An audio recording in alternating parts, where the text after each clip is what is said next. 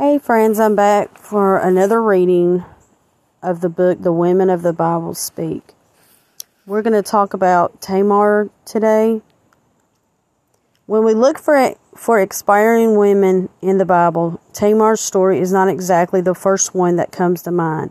It's strange and uncomfortable, and Tamar makes choices that, let's face it, is no way to be explained to a children's Sunday school class. So her story tends to remain a footnote. One might quickly move past in search of material that's easier to understand and a character who is perhaps easier to relate to.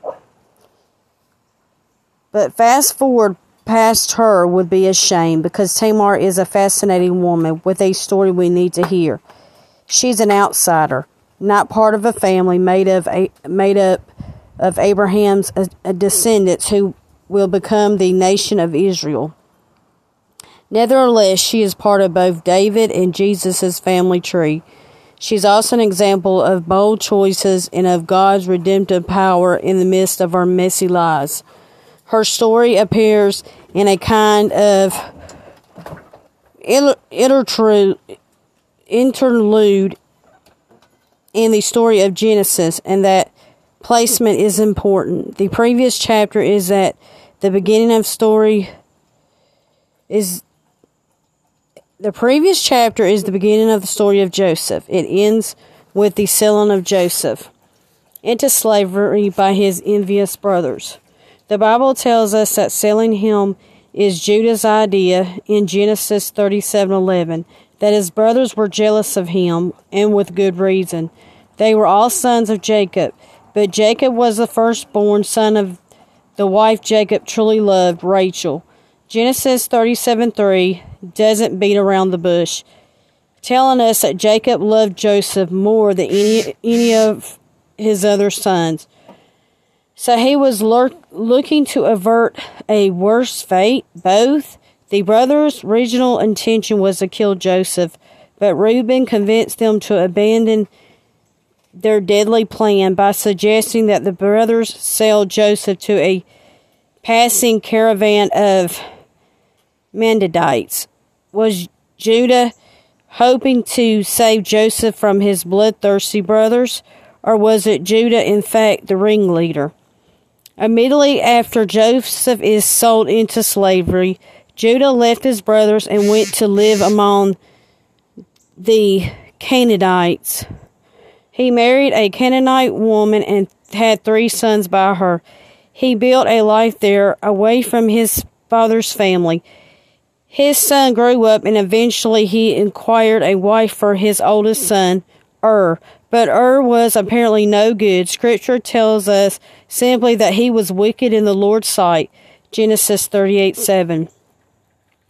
It's at this point that Tamar enters the picture.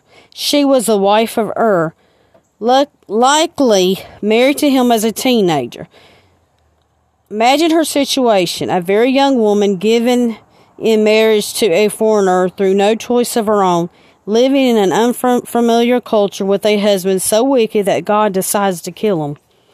After her death, custom dedicated that his wife be married to his brother. This is known as Levirate marriage. Levir is Latin for husband's brother, and it was a custom among many Semitic peoples of the ancient Near East.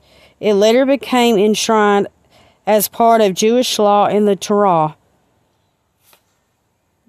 The eye behind it is a simple one.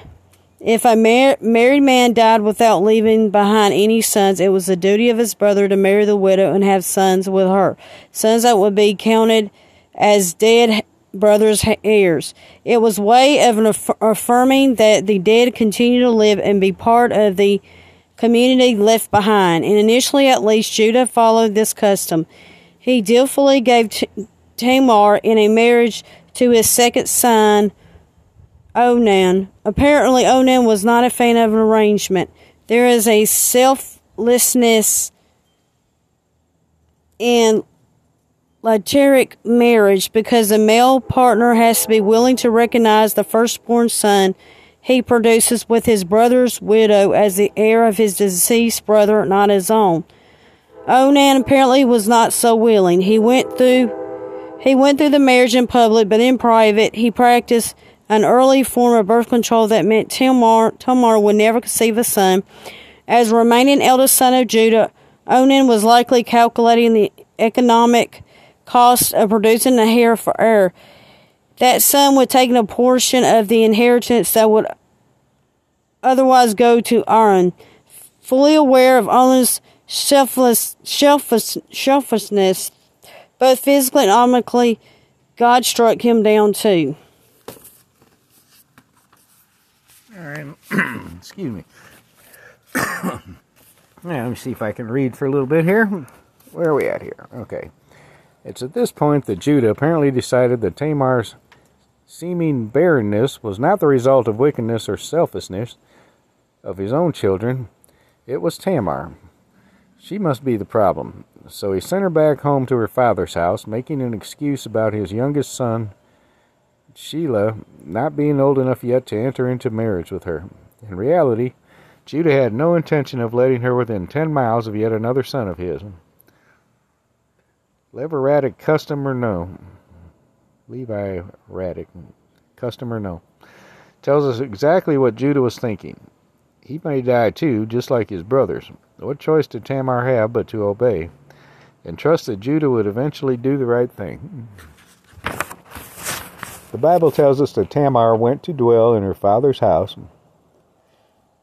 but not how she felt about any of this. Would he not know if she loved her or how she felt about Onan? She may never have loved them. She would not have been consulted. Marriage was something arranged by men, a business deal to be struck, like the sale of goats and land. If Tamar was a business deal, then she had just gone bankrupt. Twice a widow, she now waited to see if her father in law would make good on his implication that she would one day become the Shelah's wife. The news of Tamar's bad luck had probably spread. Most likely there were whispers, rumors, and quiet chuckles inside the tents about the woman who was devastatingly unlucky. An object of ridicule. Tamar must have felt the label too. A fatal plague that no one would want to contract. It would have been easy for Tamar to say, Well, they must be right about me. I must be truly worthless. And maybe Judah is right.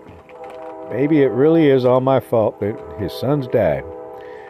Like Job, she could have sat on a dung heap and wailed about how her life had turned out. No marriage, no future, no prospects of any kind of normal life.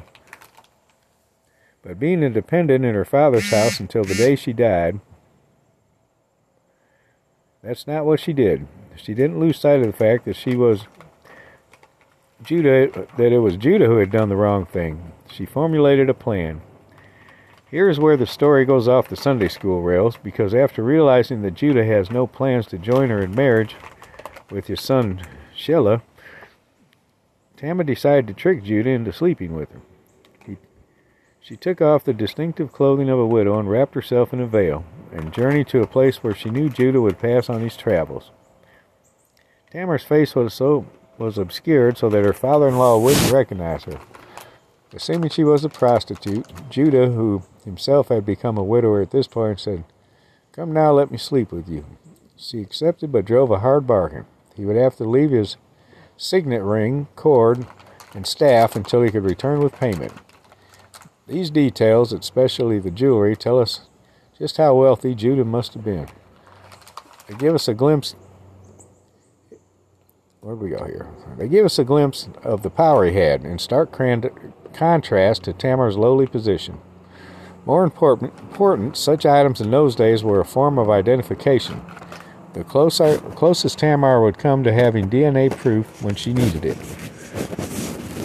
Once they slept together, Tamar took her father in law's ring cord and staff and left before he could recognize her.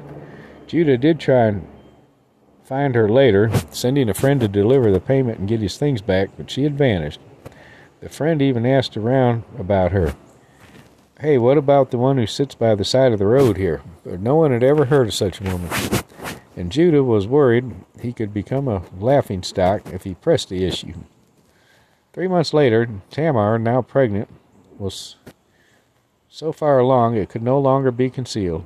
Judah was outraged. Genesis 38:24 documents his reaction. Bring her out and have her burned to death. In sending her away from his home, Judah had effectively, effectively repudiated her, and he would have been happy to never hear from her again until she public, publicly embarrassed him with a pregnancy. Now, he had been happy to ignore her until now. Now suddenly he cared a lot about what she did and how she made him look. Remember, he was still responsible for her. People must have been whispering, Isn't that the woman who was, yes, to Judah's sons? Oh, poor Judah. The snickers in the tent started up again. Judah was publicly humiliated,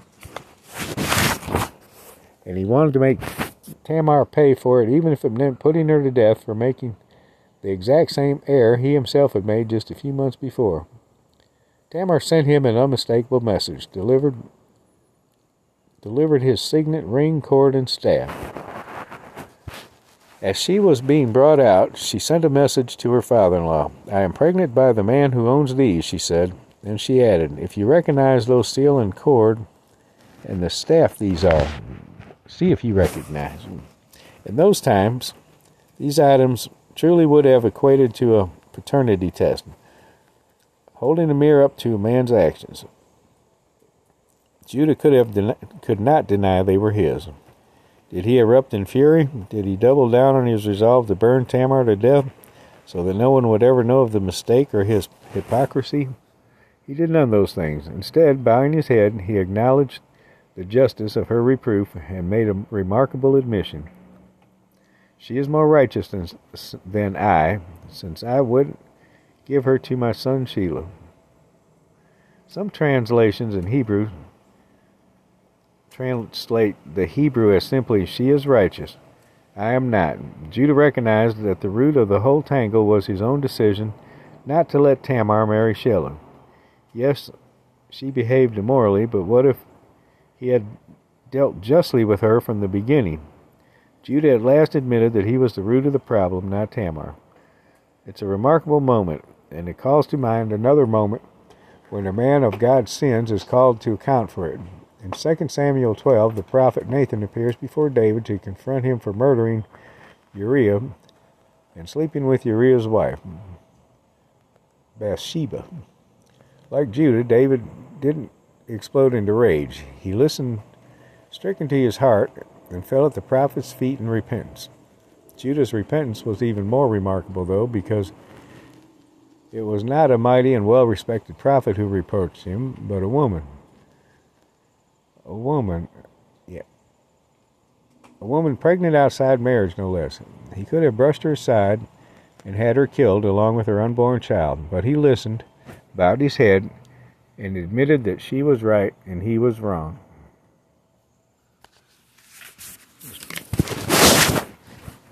Tamar, a woman with no power, no standing in her community, and no male protector looking out for her, delivered a powerful rebuke to Judah and was heard. We can imagine that she must have felt being escorted into his presence for the first time since their fateful meeting of three months before. Did Judah bow his head before her, the mother of his unborn child? Was she feeling vindicated? It would have been easy for Tamar to wait to be brought into Judah's presence and there pub- publicly to announce the truth. After all, wasn't that what Judah deserved? Some old, good old fashioned public humiliation? It would have been such a moment of trumpet for her. Imagine all the mocking contempt that had heaped on her all those years now heaped on Judah instead. What a tempting thought that must have been. But Tamar choose, chose a different path. She had a message sent privately to him instead. She chose not to publicly hum, humiliate the man who was trying to have her executed. She invited him to connect the dots and await his decision. The sequence of events reminds us that seeking justice doesn't require humiliation. We can advocate what is rightfully, rightfully ours without destroying others in the process. Tamar did not end with the amount a moment of truth. She went on to give birth to twin boys, Perez and Zerah. These sons of Judah had an important role to play in salvation history. In the first chapter of the Gospel of Matthew, we read that the genealogy of Jesus, Abraham begot Isaac. Read the familiar words Isaac begot Jacob, and Jacob begot Judah and his brothers. Judah begot Perez and Zerah by Tamar. Perez begot Hezron, and Hezron begot Ram. Ram was the great, great, great, great, great grandfather of King David. And so Tamar's little boy, son of an outsider, son of a Canaanite woman, became part of the royal line of the kingdom of Israel. Tamar's name was even invoked in a special blessing we'll see in our next story. But this was the geolo- geology not just of David, but of David's divine descendant Jesus. Tamar is part of that lineage and is one of only three women named in Matthew's genealogy. Tamar helps the Messiah possible, and this non Jewish Canaanite outsider who was pregnant out of wedlock and faced a certain death became the ancestress of Christ. Tamar's story has a significance within the narrative of Genesis 2. Remember, her story happens in the middle of Joseph's story. The narrative suddenly pauses to give us a seemingly random interlude with Judah and Tamar. Joseph's story picks back up immediately after the birth of Perez and Zerah, continue without interruption for the rest of the book of Genesis. At first glance, it makes no sense to find the story shoehorned into Joseph's. What does this sordid tale have, tale have to do with anything? Judah gives us a clue. When Joseph was thrown into the empty pit by his bloodthirsty brothers, it was Judah who came up with the idea to sell him away. It was Judah who said, Let's get rid of him. But at the conclusion of the story, when Joseph's frail elderly father Jacob faces the possibility of sending his beloved son Benjamin away into Egypt, it is Judah who steps forward. Then Judah said to Jacob, his father, Send the boy along with me, and we will go at once, so that we and you and our children may live and not die. I myself will guarantee his safety. You can hold me personally responsible for him. If I do not bring him back to you and set him here before you, I will bear the blame of you for all my life. When they arrived in Egypt, the worst appeared to have happened. The capricious governor, in reality their brother Joseph in disguise, demanded that they leave the hapless young Benjamin with him. Judah put his own life on the line. Take me instead of him, he pleaded with the governor, offering his own life for his brother's. It was Judah who'd grown up and changed the most of all his brothers. But why? What explains the change from the angry, vengeful young man in the beginning of the story to the mature, compassionate man at the end? Was it his humbling before Tamar? Tamar's action forced Judah to confront his own wrongdoing, probably for the first time. Judah learned what it was like to say in public, I was wrong. Tamar showed him the way of righteousness and how to be a person who stands for right when no one else has the courage. There is an ancient Jewish tradition, tradition that says that to publicly shame another person is the same as committing murder, because regardless of your reasons, you have murdered that person's reputation forever. It is the sort of teaching that reminds us to be careful with our words. But which of us in Tamar's shoes could have resisted the temptation to make sure Judah got a little of what was coming to him? Tamar's story is a beautiful illustration of how God can redeem the most ill advised human plans. Tamar likely felt abandoned and may have had many different motivations justice, desperation, an attempt at preserving life she thought she was going to create. But hadn't she seen God deal with the wrongdoers in the past? It cost her both her husband's lives. A widow seducing her father in law in order to become pregnant seems like an irredeemable plan at first blush, But God is masterful at making good out of our messes. Tamar's story is woven into the fabric of lineage of Jesus Christ. No matter how unfaithful we may be, God is always working in each of our stories, able not only to heal us, but to use our human frailty to miraculous ends. Well, that's our story of Tamar. Next time we will be talking about Ruth. I will see you later, friends.